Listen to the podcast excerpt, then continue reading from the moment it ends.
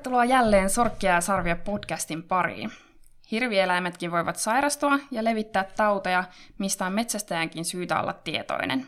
Aiheenamme tässä jaksossa ovat siis hirvieläinten taudit.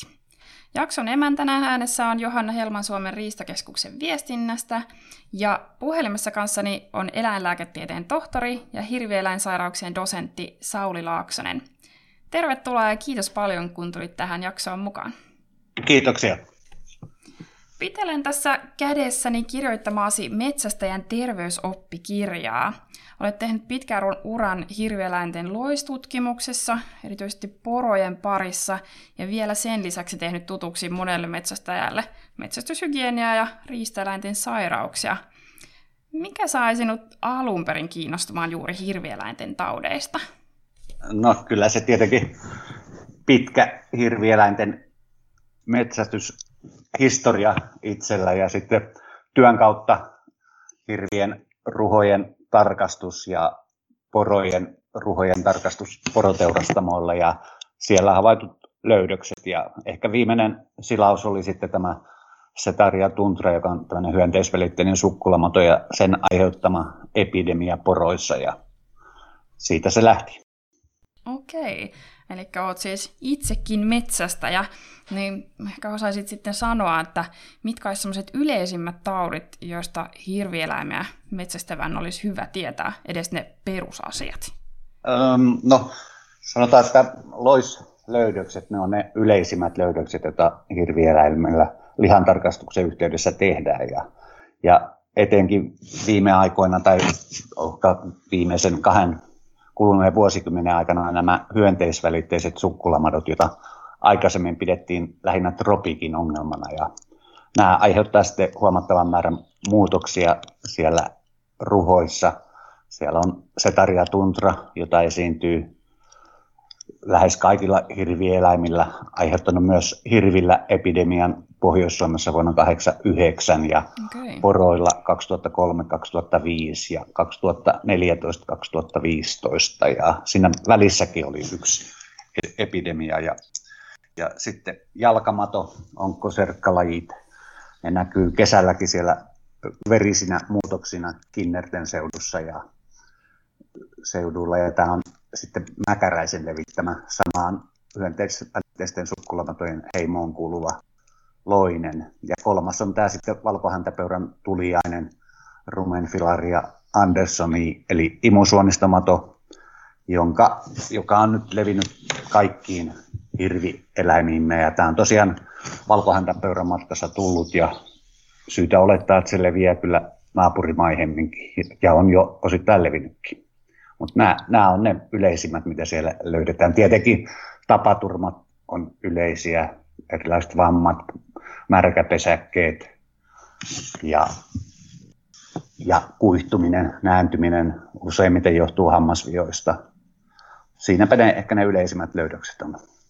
Okei, joo, eli, eli hirvieläimilläkin on tällaisia epidemioita ja kyllä, tuota, kyllä, kyllä. tavalla, että Kyllä. häntä peura tuonut tällaisen tuliaisen sitten tänne. Joo, onneksi ei ole näitä vaarallisimpia, vaarallisimpia virustauteja vielä aiheuttanut meillä epidemioita.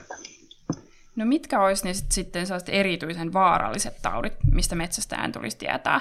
Tärkeimmät on varmaan suu- ja sorkkatauti, joka on erittäin herkästi leviävä. Voi levitä lihan, vaatteiden, jopa todettu, että ihmisen keuhkoissa säilyy tämä virus niin aika pitkään aiheuttamatta ihmisille oireita. Mutta sitten tämmöiset uudet virustaudit, jotka on Euroopassa levinneet kohti pohjoista, se on sinikielitauti, se olisi varmasti erittäin kohtalokas meidän valkohäntäpeura-populaatioille – ja sehän on polttiaisen levittämä ja meillä näitä vektoreita löytyy. Sitten näitä uusia tauteja hirvieläimiin tarttuvia, osa näistä on myös zoonoottisia, jotka voi tarttua ihmisiin, on West Nile-virus eli länsi-niilin virustauti levinnyt kohti pohjoista Euroopassa.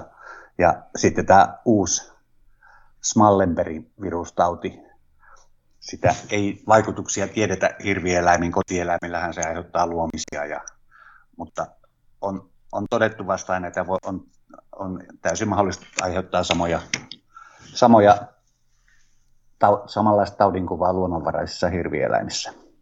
Nämä, nämä on semmoisia uusia ja liittyy ilmaston lämpenemisiin, lämpenemiseen, koska nämä on hyönteisvälitteisiä ja, tota, ja voi olla vaarallisia eläintauteja, mutta ja näitä varmaan seurataan tarkasti sitten. Seurata, seurataan tarkasti ja, ja, ja siinä tietenkin nämä koulutetut metsästäjät, joita on jo yli pari tuhatta, niin tekee arvokasta työtä siellä riistaa tarkkaillessa. Joo, kyllä. No onko näiden Suomen hirvien, valkohäntäpeurojen ja, ja metsäkauriiden sairaut sitten jotenkin aika samanlaisia vai löytyykö niiden välillä jotain merkittäviä eroja, että onko nämä loiset niin, niin hyvin valikoivia sitten siinä vai käykö hirvieläin Ei, hirvieläin?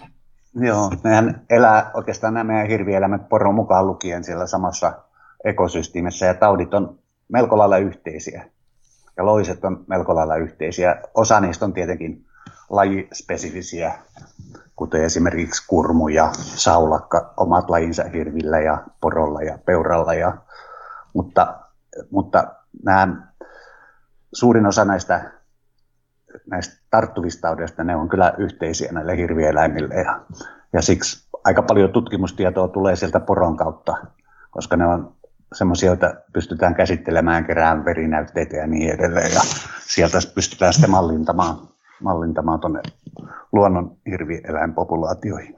Okei, eli saadaan poron kautta tavallaan tietoa joo. sitten. Sitten joo, kyllä, kiinnostavaa. Kyllä. Suurin osa on sieltä alun perin löytynyt ja sitten on ruvettu etsimään luonnonvaraisista eläimistä, niin kuin tämä rumenfilaria tai setaria tuntra. Ja me ensin löydettiin porosta ja sitten ruvettiin katsomaan että onko niitä luonnonvaraisissa eläimissä ja kas ollakaan, totta kai niitä siellä on. on. Ja tämä rumenfilaria siitä jännä, että ne ei, sitä ei edes tiedetty siellä Amerikassa, että he, heillä on edes olemassa sitä. Okei. Okay. Et, et me lähetettiin semmoista yhteistyöpyyntöä, että, että katsokaa nyt, kun me ei ymmärretä, että mistä tämä loinen on voinut tulla. Sen jälkeen siellä alkoi tutkimus ja huomattiin, että ja sitten geneettisessä selvityksessä selvisi, että se on sama ja sieltä ilmestynyt meille. No melkoista salapoliisityötä siis. Joo, kyllä siinä ihmeteltiin, ihmeteltiin aika pitkään. No miten, onks, miten hirvieläinkantojen koko, niin vaikuttaako se jotenkin tautien esiintymiseen Suomessa? Että mitä isompi Joo, määrä? Kyllä, Joo. kyllä vaikuttaa. Se on luonnollista, että silloin kun on tiheät populaatiot, niin tartuntapaine on aina suurempi Tämä koskee loisia, bakteereita, viruksia ja tota, esimerkiksi ruokintapaikat, jos, jos sinne kokoontuu iso määrä eläimiä, niin nehän on aivan otollisia, otollisia ja todettu Pohjois-Amerikassa, että nämä edistää kyllä tautien leviämistä, tautien ja loisten leviämistä. Tartuntapaine on suurempi. Joo. Ja mitä asioita nyt olisi hyvä tarkistaa semmoilta kaatuneelta hirvieläimeltä näiden tautien varalta, että tai kuinka hyvin tällaisella huolellisella metsästyshygienialla voi estää tautien leviämistä ihmiseen tai koiraan? Joo, tässä on tietenkin jo kaksi asiaa. Siinä on, on, tota, on ensinnäkin ne eläimentaudit ja sitten mahdollisesti eläimistä ihmiseen tarttuvat taudit. Ja, ja tota, tietenkin se eläimen käyttäytyminen ennen kaatoa, se se oikeastaan on se kaikista tärkein seikka. Että jos se on terveen oloinen, niin sillä tuskin mitään vakavaa sairautta on. Mutta sitten kun on selvästi sairas eläin, niin tota, se kyllä havaitaan ja silloin pitää olla sen käsittelyssä erittäin huolellinen. Tämmöistä eläintä ei viedä riista teurastamolle eikä lahtivajalle ja kun se avataan, niin pitää käyttää suojavälineitä ja tämmöinen sairas eläin, niin tietenkin syytä lähettää näytteitä ruokavirastoon tutkittavaksi. tutkittavaksi. Ja sitten nämä itse muutokset, niin ne, ne on sitten vaatii jo vähän enempi perehtyneisyyttä, jota just käydään siellä koulutetun metsästäjän kurssilla läpi, että arvioidaan, onko muutos akuutti vai krooninen, onko se paikallinen vai yleistynyt, onko keskeiset elimet, imusolmukkeet sydänkeuhkot maksaa, onko ne reagoineet ja sieltä, sieltä, sieltä kautta sitten se kokonaiskuva syntyy. Mutta se elävänä, elävänä tarkkailu se on ehdottomasti se tärkein. Mutta sitten jos puhutaan näistä, näistä elämästä ihmiseen tarttuvista taudeista, niin sitten mennään jo voidaan sanoa puhtaasti sinne metsästyshygienian puolelle. Joo.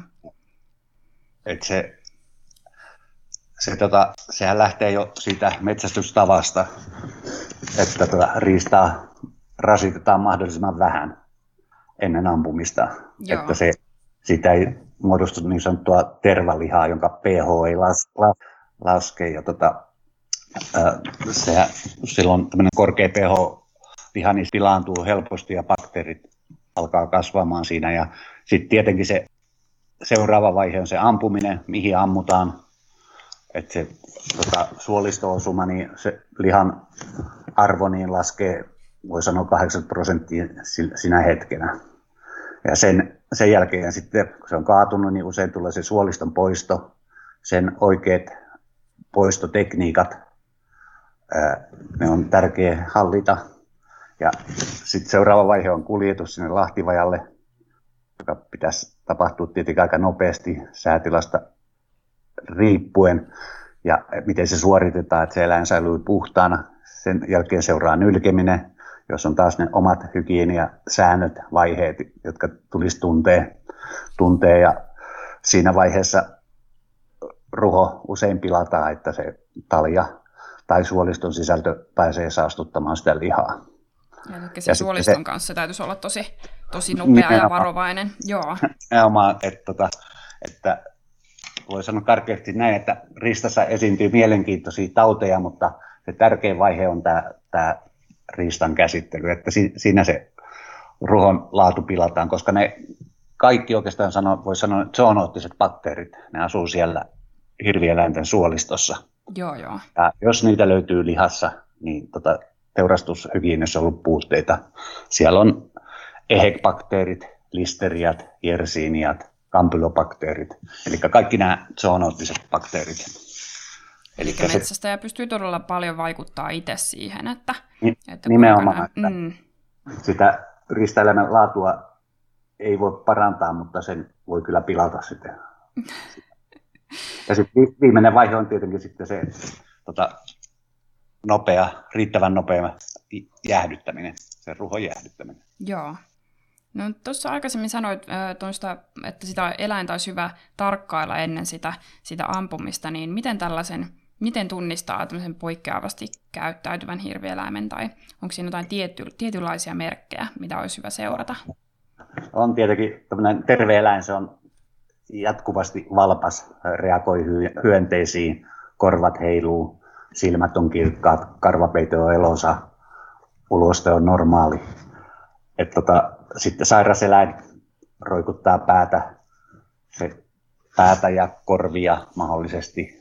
Ryhti on huono, ei reagoi esimerkiksi ihmiseen. Tämä ihmispelon katoaminen, niin se on, alkaa olla jo sitten aika vakava merkki, että siinä on jo vakavammasta sairaudesta kyse. Joo, no siinä tulikin jo aika monta hyvää pointtia, että mitä voi siellä sitten passissa ollessaan tarkkailla. Joo, mm. ja, nyt, ja nykyisin riistakameroista jo saadaan etukäteistietoa, mitä siellä oikeastaan esiintyy. Niin... Totta. No mites tota, näistä tosiaan käsittelemällä sitä suolistoa, niin pystyy hyvin, hyvin välttämään näitä, näitä zoonoottisia tauteja, eli tauteja, jotka voi siirtyä sitten siitä eläimestä ihmiseen. Mutta mitäs, mitäs metsästyskoira, voiko sille syöttää hirvieläinten sisäelimiä tai, tai lihaa raakana? Onko tässä jotain, mitä kannattaisi pitää mielessä?